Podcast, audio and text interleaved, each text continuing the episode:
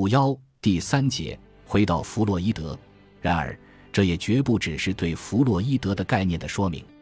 拉康在说明弗洛伊德的每一个概念时，都引入了自己的概念。在说明无意识时，引入了分裂主体的概念；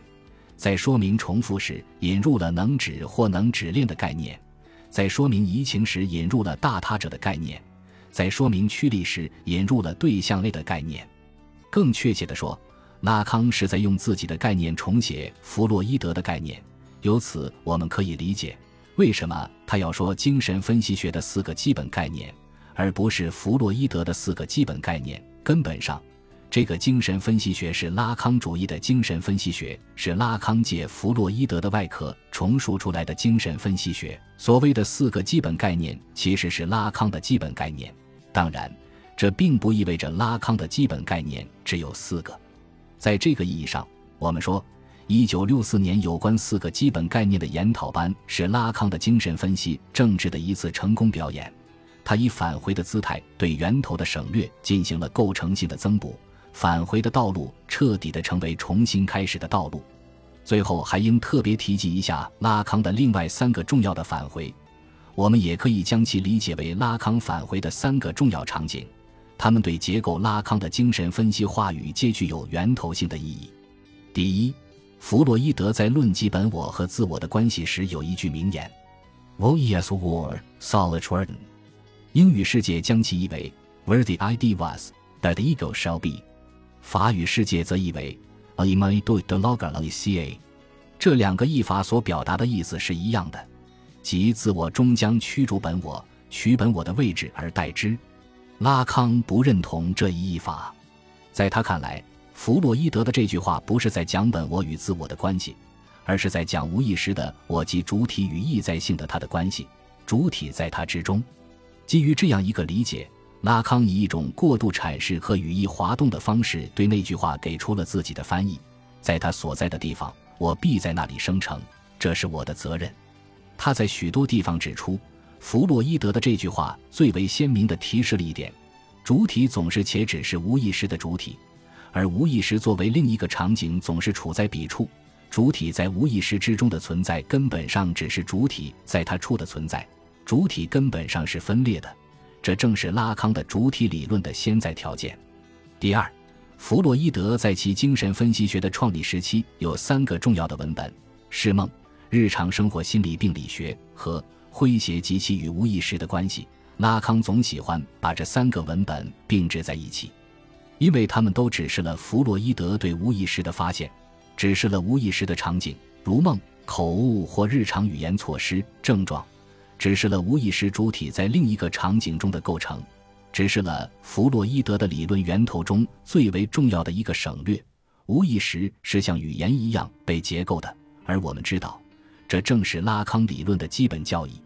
第三，弗洛伊德在《超越快感原则》中曾讲到被外出的母亲留在家里的小孩玩的一个扔出和拉回线轴的游戏，并认为这个游戏是儿童对母亲的消失和再现的一种细腻。儿童通过游戏的重复，让自己身临其境，扮演一个主动的角色，使自己成为环境的主人，以缓解母亲的不在场所引发的痛苦经验。拉康称这个游戏为富二代游戏”，这是儿童在游戏过程中发出的两个音节，并在许多地方强调这个言语场景正是主体进入象征维度的开始，亦是主体的欲望之门得以开启的时刻。而这恰是拉康的精神分析阐释得以展开的场所。如上所说，拉康的返回实际是对源头的一种回溯性建构，是一种重新开始。回到弗洛伊德，并非要去还原一个真实的弗洛伊德，而是要通过重读来打开弗洛伊德文本中已被遗忘、被封闭或被扭曲的意义。在他看来。弗洛伊德的哥白尼革命，或者说普罗米修斯式的发现，远远不止在于他潜入了无意识这一以前被忽视的神秘大陆，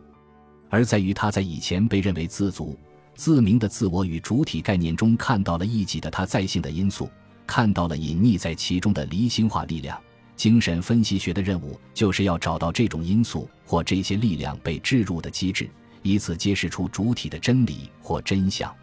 那么。如何找到这些异己的或分裂的东西，以及如何对它们的运作机制做出解释呢？拉康说：“那就必须引入语言学的模式和人类学的术语，必须引入哲学的概念，还必须引入数学的模型来重述弗洛伊德的理论和概念，把精神分析学的话语形式化。”在罗马报告中，拉康说。虽然弗洛伊德从其经验中提炼出来的术语和概念还保留着日常语言的含混性，但我们也没有必要与之完全决裂，而是应当运用新的科学语言对其语义进行辨析。在我看来，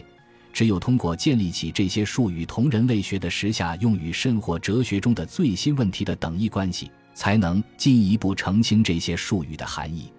在这些领域中。精神分析学常常只需坐收渔人之利。就我而言，我认定，如果你不懂得作为技术之基础的那些概念，那你就不可能懂得这个技术，因而也不可能正确的运用它。我的任务是要表明，只有定位在语言的领域，只有按照言语的功能来组织，这些概念才具有其完整的意义。通过强调言语是精神分析实践的唯一媒介。通过说明弗洛伊德的理论技术中不自觉的隐含和运用的语言学维度，通过用语言学的模式来重写无意识的运作机制，并进而通过把自我和主体的结构置入想象界、象征界、实在界这一三界的框架加以科学化的探讨，拉康完成了其对弗洛伊德理论的重述，让弗洛伊德的哥白尼革命在他那里获得了所意想的一次伽利略式的科学飞跃。因此。如果说文本阅读是拉康实施返回的策略，那么至少在五十年代，语言学、人类学及哲学就是他完成这个返回的工具。这样，我们在论及拉康的返回时，还需要谈一下他的语言学转向的问题。早在三十年代从事精神病学研究的时候，拉康就已经对语言现象发生了兴趣。如他对超现实主义的自动写作和埃梅的妄想症写作的思考与研究，就已经显示了他思维触角的某种深广性。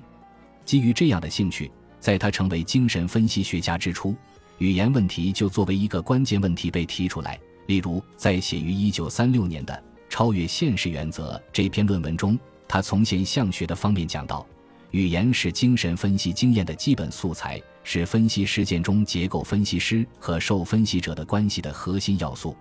四十年代末，例如在一九四八年的《精神分析中的亲灵性》一文中，他更明确地提出，精神分析的活动是在语言中，并通过语言而展开的，并开始把语言看作是精神分析经验中最基本的媒介。不过，这时他仍是在现象学的意义上把语言理解为主体间的一种意向性活动，将对意义的辩证把握视为分析过程的关键。到五十年代，一种新的语言学视野的进入，使得拉康对语言的认识发生了根本的改变。现在，语言的问题不仅关涉到现象学意义上的主体经验，还关涉到一种认识论或方法论层面的运用。拉康的所谓语言学转向，就是在这个层面上进行的。拉康的语言学转向，当然是指把语言学的方法运用到精神分析的经验中。可问题在于，为什么语言学可以与精神分析学进行这样的对接？从拉康的角度说，至少有三点可以证明这一对接不仅十分必要，而且完全可能。第一，就精神分析实践而言，拉康说。不论我们把精神分析学看作一种治疗手段和教学手段，还是看作一种探测主体真相的手段，它都只有一个媒介，那就是病人的言语。这一事实的显而易见，并非可以忽视它的理由。病人以言语向他人演说，他人则通过病人的倾诉来引导病人走向主体的真理。精神分析学不同于精神病学的一个关键之处，就在于它只以言语作为媒介。并且这一点还昭示了精神分析学的一个重要特征，即它总是关涉着主体坚信的问题。主体的言谈行为总伴有一个对谈者，即是说，言谈者在那里被构行为主体坚信。在分析中，所有的言语都召唤着回答，即使言语碰到的是沉默，不论是病人的沉默还是分析师的沉默，可只要有一个聆听者，就必定要求有回答。或者这沉默本身就是要求，就是应答。拉康说，这就是言语在分析中的功能的关键。第二，就精神分析理论而言，我们都知道，弗洛伊德本人也说过，其最伟大的发现就是无意识。可对于无意识的概念，弗洛伊德并没有一个严格一致的使用。有时他在形容词意义上将无意识理解为所有不会出现在意识领域中的东西；有时他又在拓扑论意义上把无意识理解为一个由被压抑的内容所构成的精神系统。而被拒于潜意识意识系统之外。其三，在弗洛伊德第二拓扑论架构中，“无意识”一词主要被以形容词形式使用。实际上，无意识不再专属某一个别层级，因为无意识同时形容它即我们说的本我、隐者注以及部分的自我与超我。弗洛伊德还在世的时候，精神分析共同体内部就有人，例如荣格，对无意识概念进行修正。弗洛伊德死后，尤其第二次世界大战之后，自我心理学占据主导，无意识概念的重要性大为削弱。用拉康的话说，无意识的维度根本上被遗忘了，尤其它的断裂维度因为自我的统一性幻想而被彻底遗弃了。拉康的回到弗洛伊德，就是要重启这个受到压抑的维度。那么，该从哪里去开启这个维度呢？通过对弗洛伊德早期作品如歇斯底里研究、释梦、日常生活心理病理学、诙谐及其与无意识的关系等的阅读，拉康发现，弗洛伊德对精神症状、梦、日常生活中的许多语言现象的研究，都揭示了无意识跟语言的特殊关系。尤其在那种可称为语言障碍的现象中，如在断裂的梦文本中，在日常生活的口误、笔误、玩笑、双关语中。或在病人的不连贯的言说中，我们都可以找到无意识运作的踪迹，找到语言之于无意识的价值和意义。因此，拉康说，